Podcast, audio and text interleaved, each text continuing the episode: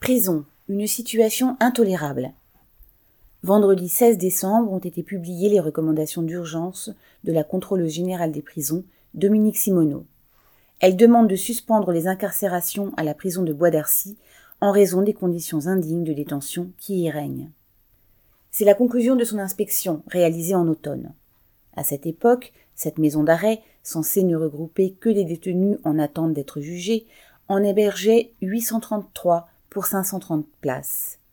Plus de 460 d'entre eux partageaient à deux une cellule individuelle, deux autres occupaient à trois une même cellule, soit, si on retire la place prise par le mobilier, à peine 1,5 mètre carré par détenu.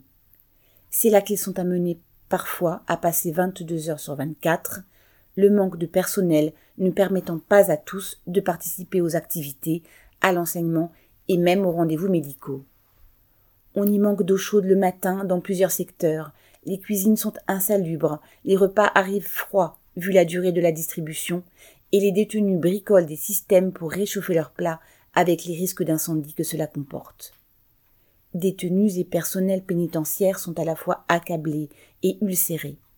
Toutes les conditions sont réunies pour une explosion. Rapport après rapport, les contrôleurs dénoncent la situation intolérable et pourrissante de lieux d'incarcération dont certains sont pires que d'autres.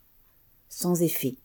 En raison des travaux en cours à Bois d'Arcy, le ministère de la Justice parle d'un bilan plutôt satisfaisant entre guillemets.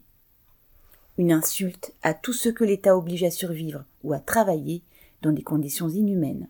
Sylvie Maréchal.